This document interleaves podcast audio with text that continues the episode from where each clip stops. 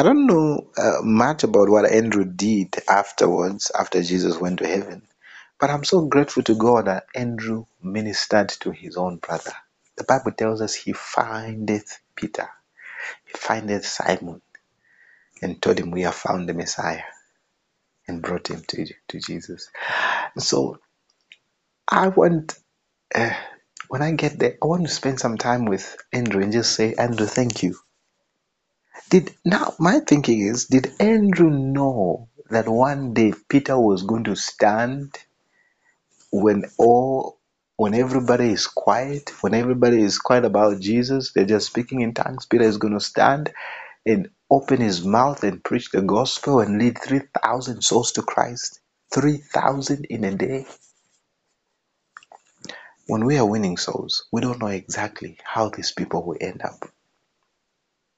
Today, when you look at great ministers, you, you listen to their powerful preachings. Imagine where would we have been had somebody not won them to the Lord? Where would we have been? There would be no pastor in this nation if nobody led them to the Lord. Somebody led them to the Lord. And look at what God is doing through them. I know what it means when I win people to Christ. I see them winning souls. I see them preaching. I see them healing the sick. Oh, that joy, that joy, that joy. No amount of money in this world can buy that joy, that joy. Then you remember this guy was a sinner. This guy was a drunkard. This guy. I look at one of our pastors. You know, he had been a He was a drug addict for 15 years. 15 long years. I look at him today. Oh, my, my eyes, you know, just filled with tears and gratitude to God. 15 years. You know, somebody received a miracle in church, received a miracle, and she went and shared her testimony to this man and to the entire family. You know what she told them? Come and see. And the following Sunday, the whole family came. Guess what? He heard the gospel. He heard the gospel. He got saved and got filled with the Holy Ghost. That 15 year old addiction got broken. He went to the village, started winning souls. Today he's pastoring our branch in Shantumbu. And he's winning souls, healing the sick, growing the church. I look at him now. I'm like, look, imagine if nobody led that man to Christ, if nobody told him to come for that church meeting, if nobody shared, if that sister had held back her testimony, this man would have still been a junk today. This man would have been stealing from people. This man would have even been a killer. Thank God somebody reached out to him. Thank God. Look at where he is today. Look at where he is today. Why are you keeping your testimonies? You know, you are afraid of how people will look at you. As though, why would you even be afraid? Why would you be ashamed? As though you changed yourself, as though you saved yourself. That's pride. That's pride. That's pride. When you are grateful, you share your gratitude. You show your gratitude. You demonstrate it. You express it. Doesn't matter that you were born again 25 years ago. Talk to somebody. Share your testimony. Hallelujah. Oh, hallelujah. Oh, hallelujah. Hallelujah. I'm, I'm thinking what the Lord is doing in your life as you are listening to these words. I'm trying to imagine what's happening in your heart. What's happening to you right now? What are you thinking? What are you thinking? Why has God placed you where you are? Why are you in the community where you are? Why are you there? I tell you, you are there because of the gospel. You are there. Why are you in school? Why are you on that job? Why are you in the ministry you are in? Because of ministry. You need to take this seriously. You need to take this seriously. take this seriously. Why are you on that campus? Ministry, souls, souls. Now, you need to have a clear vision if you're going to be successful in soul winning. If you're going to be successful in bringing others to the Lord, you need to have a clear vision. So let's talk about having a clear vision. Let's talk about having a clear vision. People who see nothing eventually end up doing nothing. It is a people with a with a vision who win in life and in ministry. Without vision, our abilities fail. Without vision, potential is wasted. Without vision, we cannot do the word of God. Faith only comes when God's picture of ourselves and our circumstances supplants our picture and man's picture of ourselves.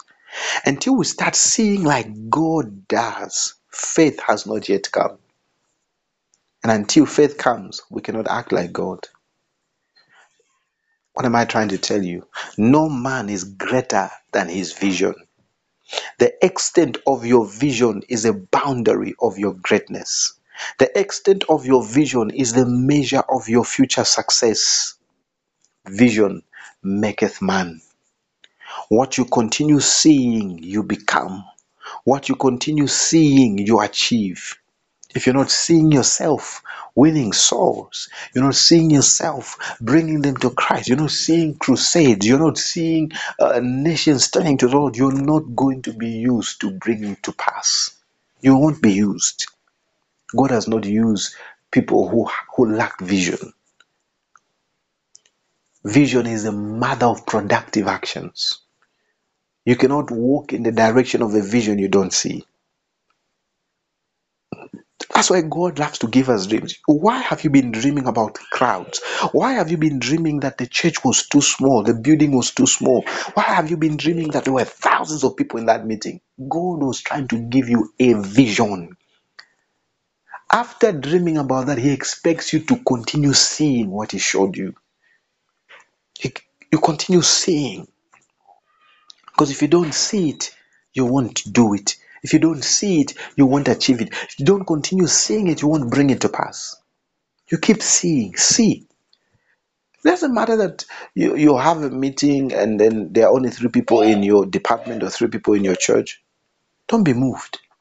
When you go there, see thousands. Talk to those three. That's how Jesus started. He started with those two disciples. The Bible tells us they were followers of John the Baptist. Now they followed Jesus Christ. And then he started winning more. He findeth, he findeth Philip. Philip findeth Nathaniel. That's where it starts. How come they started looking for people? How come they started winning people? Because that's what they found. That's what they found Jesus doing. I told you, a soul winning leader will raise a soul winning team. A soul winning pastor will raise a soul winning church. And a soul winning church is a church that is growing in numbers, growing numerically. It can't be a small church.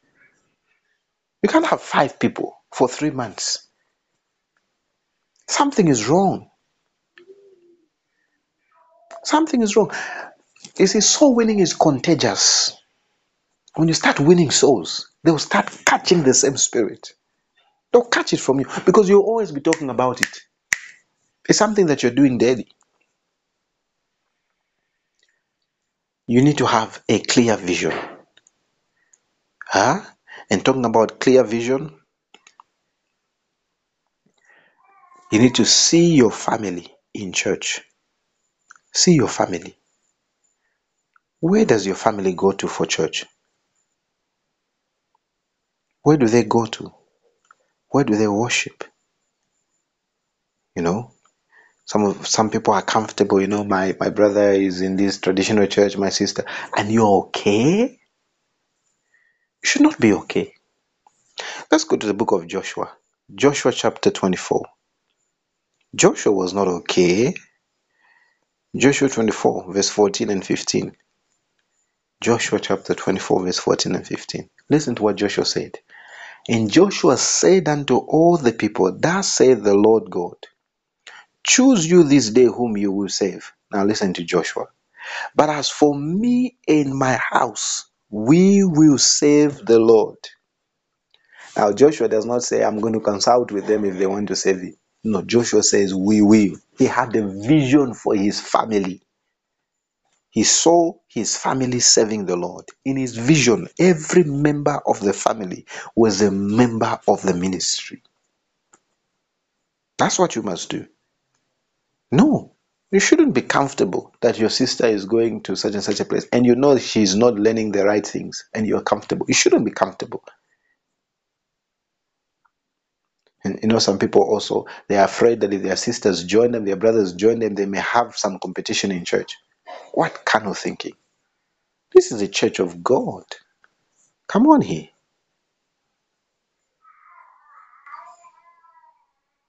Are you going to serve the Lord with your family? Do you see your family? Are you going to tell your parents, come and see? Are you going to tell your brother, your sister, come and see? They need to see the goodness of the Lord in God's house and partake of the life it provides.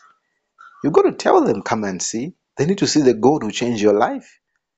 He will change their lives too. If you can't invite your own family to church, it means you don't believe your church can help them know God. It means you have no faith in the pastorate, nor in the gospel which they which they, they preach. Action is a proof of faith. Action is a proof of belief. You see? Means you don't really believe in the church. And and, and if you are a member of a church, you don't believe can bring change to your family, bring change to the people you're inviting. Leave it. Join one that preaches Christ. Leave it. Why are you in such a church? That's a dead church.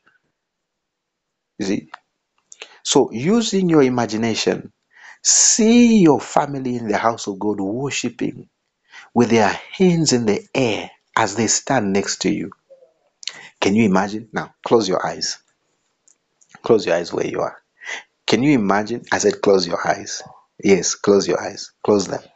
Can you imagine that notorious aunt of yours in front of the congregation, changed by the blood of the Lamb, sharing her testimony of how God transformed her life through you? Can you imagine? Just imagine. Imagine. She's telling the people how she stopped drinking because she heard the gospel. Yes. Can you see your family happy? Serving God, see your brother in the ushering team, see your sister in the music ministry. See, can you see them?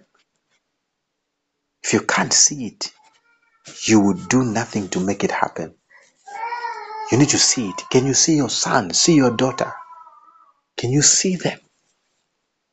You need to start seeing, visualize them, see, envision. See them praising God. Can you see them giving big in God's house? Now, I understand right now they may be criticizing you and calling you sort of names. Don't let, don't let this blur your vision.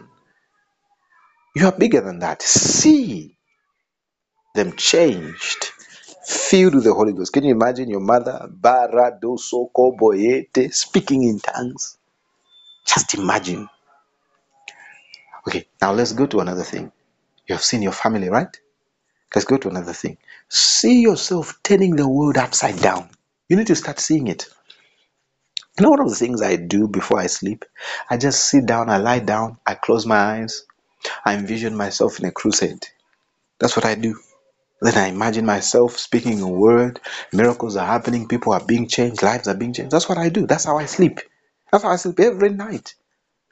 I, I, I don't sleep without seeing myself doing such things.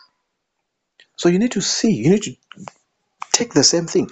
Can you see people's lives transformed, the sick healed, the oppressed set free, the depressed unburdened and filled with new joy, and many souls saved through your work? Close your eyes right now, right now. Close your eyes. See people saying this about you and your family. These men who have turned the world upside down have come here also. Can you see it? The whole lot of Lusaka turning to Christ because of you. The whole lot of Accra, Ghana. The whole lot of South Africa. The whole lot of your area coming to Christ because of you. If you, I said, if you can't see it, you can't make it happen. You only do what you see yourself doing. See it. Acts 17, verse 6 from the ESV. He says, These men who have turned the world upside down have come here also. They said that concerning Paul and the people who worked with him. They must say that concerning you. They must know you for Christ. Devils knew Paul, knew, knew Paul. Sons of Sceva, they knew Paul. They knew him for Christ. They said, In the name of Jesus, whom Paul preaches. They knew what Paul preached. Devils said, Jesus, I know. Paul, I know. Devils knew him. He was a soul winner. He was busy plundering hell and populating heaven. Beloved, we're talking about the minister, the ministry, and soul winning.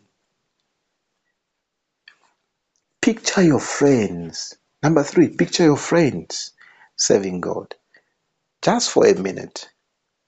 Close your eyes again. I know you open them, you had to write down notes, right? Now, close close your eyes just for a minute. Picture your friends serving God in your church and receiving proper pastoral care.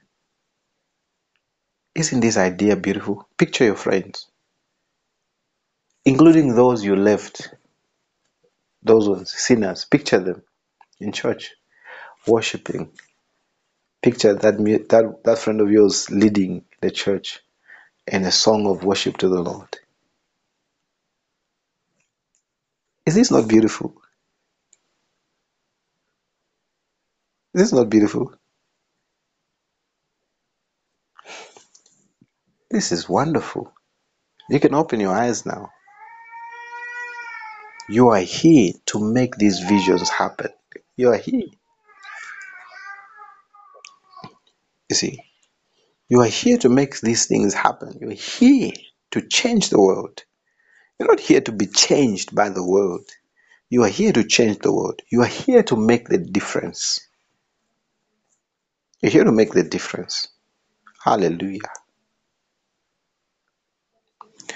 Now make your vision speak. Make your vision speak. Don't keep quiet. Don't keep quiet. Make your vision speak. Hallelujah. Countless people commit suicide year by year because they feel there is no hope, there is no solution, there is no answer. There is no answer to what they're going through. Had they known the Lord Jesus Christ, they would not have done such a thing. They would not have done such a thing. Jesus Christ is the answer. Share the gospel with them. The statistics are quite alarming about how many people who are committing suicide every year. Every year. A- a- It is difficult to imagine that a minister of the gospel can be so comfortable in his home, so comfortable because he has a job, because he, you know you are just there. You're like, praise God, I have my miracle. Praise God, I have my healing, and you're not concerned about the salvation of those who are lost. According to WHO, every 40 seconds, someone in the world commits suicide. Every 40 seconds, someone, like right now, someone has just died. That's about 800,000 people every year. 800,000 people. What are we doing to stop this? The gospel is the only way out. The gospel is the only cure. The gospel. The gospel. God's good news. Ah. Even though he's saying amen. The gospel. Why don't you invite them in? You, you, you sometimes you, you see people on social media posting how depressed they are, and you just look at them and say, Oh, my life is upward and forward. Why don't you reach out to them in the inbox? Talk to them. Sister, brother, what's going on? Doesn't matter that they are they are strangers to you. We have been called to talk to strangers. They are not strangers to the Lord. You know, the Lord died for them. The Lord did something for them. Just reach out. Tell them, come and see. Come, experience the Lord. Come. You will be blessed. You will be helped. Your life will become better. This is how we are going to change the world. This is how we're going to change the world. It is through the gospel of Jesus Christ. It's the only way we can change the world for good. It's the only way. Tell me if you know another way. This is the only way. Of course, you can you can further your studies if you're doing medicine. You know you can get you can bring the medical discover the medical cure for HIV and AIDS. That will bring make a difference. But is it of eternal value? People may get healed of HIV and AIDS, still die and go to hell. The gospel is God's answer to all the problems that the world is facing. The gospel, the gospel. You are not a minister if you're not a soul winner. I don't know what minister you are. This week, make it count. You have 24 hours to make a day count. Do something. Do something. Doesn't matter. You, you- never be too busy for, for the Lord. Anybody who is too busy for Christ is too busy for nothing.